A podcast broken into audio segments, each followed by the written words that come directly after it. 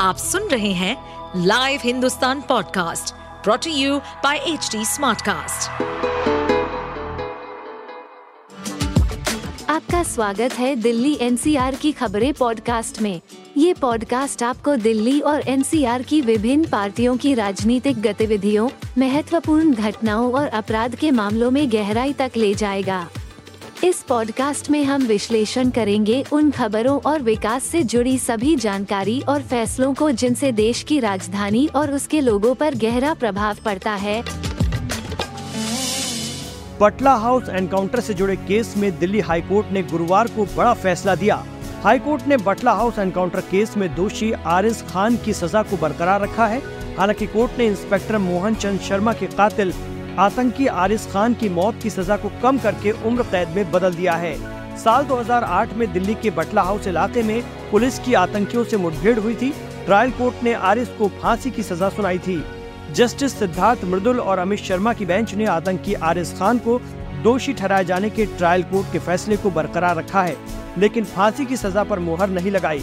High court ने आरिस खान को मिली मौत की सजा को कम करते हुए उसे आजीवन कारावास की सजा दी है। बेंच ने इस मामले में सुनवाई पूरी करने के बाद अगस्त में फैसला सुरक्षित रख लिया था। साल 2008 में हुए बम धमाकों के कुछ दिन बाद दिल्ली पुलिस की स्पेशल सेल ने बटला हाउस में छापेमारी की थी। इस दौरान पुलिस की आतंकियों से मुठभेड़ भी हुई थी। 19 सितंबर 2008 को जामिया नगर में हुई मुठभेड़ में इंस्पेक्टर शर्मा शहीद हो गए थे। वहीं पुलिसकर्मी बलवंत सिंह राजवीर को भी जान से मारने की कोशिश की गई थी। पुलिस की जवाबी कार्रवाई में आतिफ अमीन और मोहम्मद साजिद मारे गए थे। जबकि आरोपी शहजाद अहमद को गिरफ़्तार किया गया था। आरोपी शहजाद अहमद को 2013 में सजा हुई थी। मुठभेड़ के दौरान आरिस भागने में कामयाब रहा था। साल 2018 में उसे नेपाल से गिरफ़्तार किया गया था।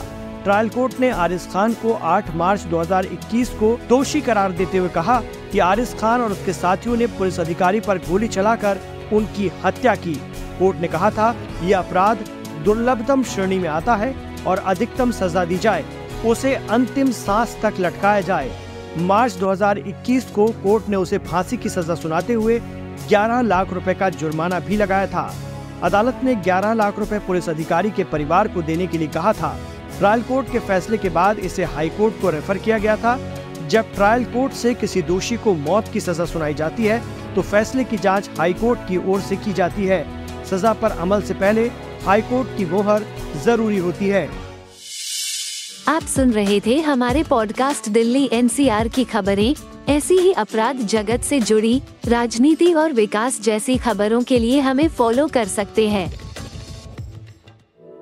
इस पॉडकास्ट पर अपडेटेड रहने के लिए हमें फॉलो करें एट एच डी हम सारे मेजर सोशल मीडिया प्लेटफॉर्म पर मौजूद हैं। और ऐसे पॉडकास्ट सुनने के लिए log on to W W W dot H D Smartcast dot com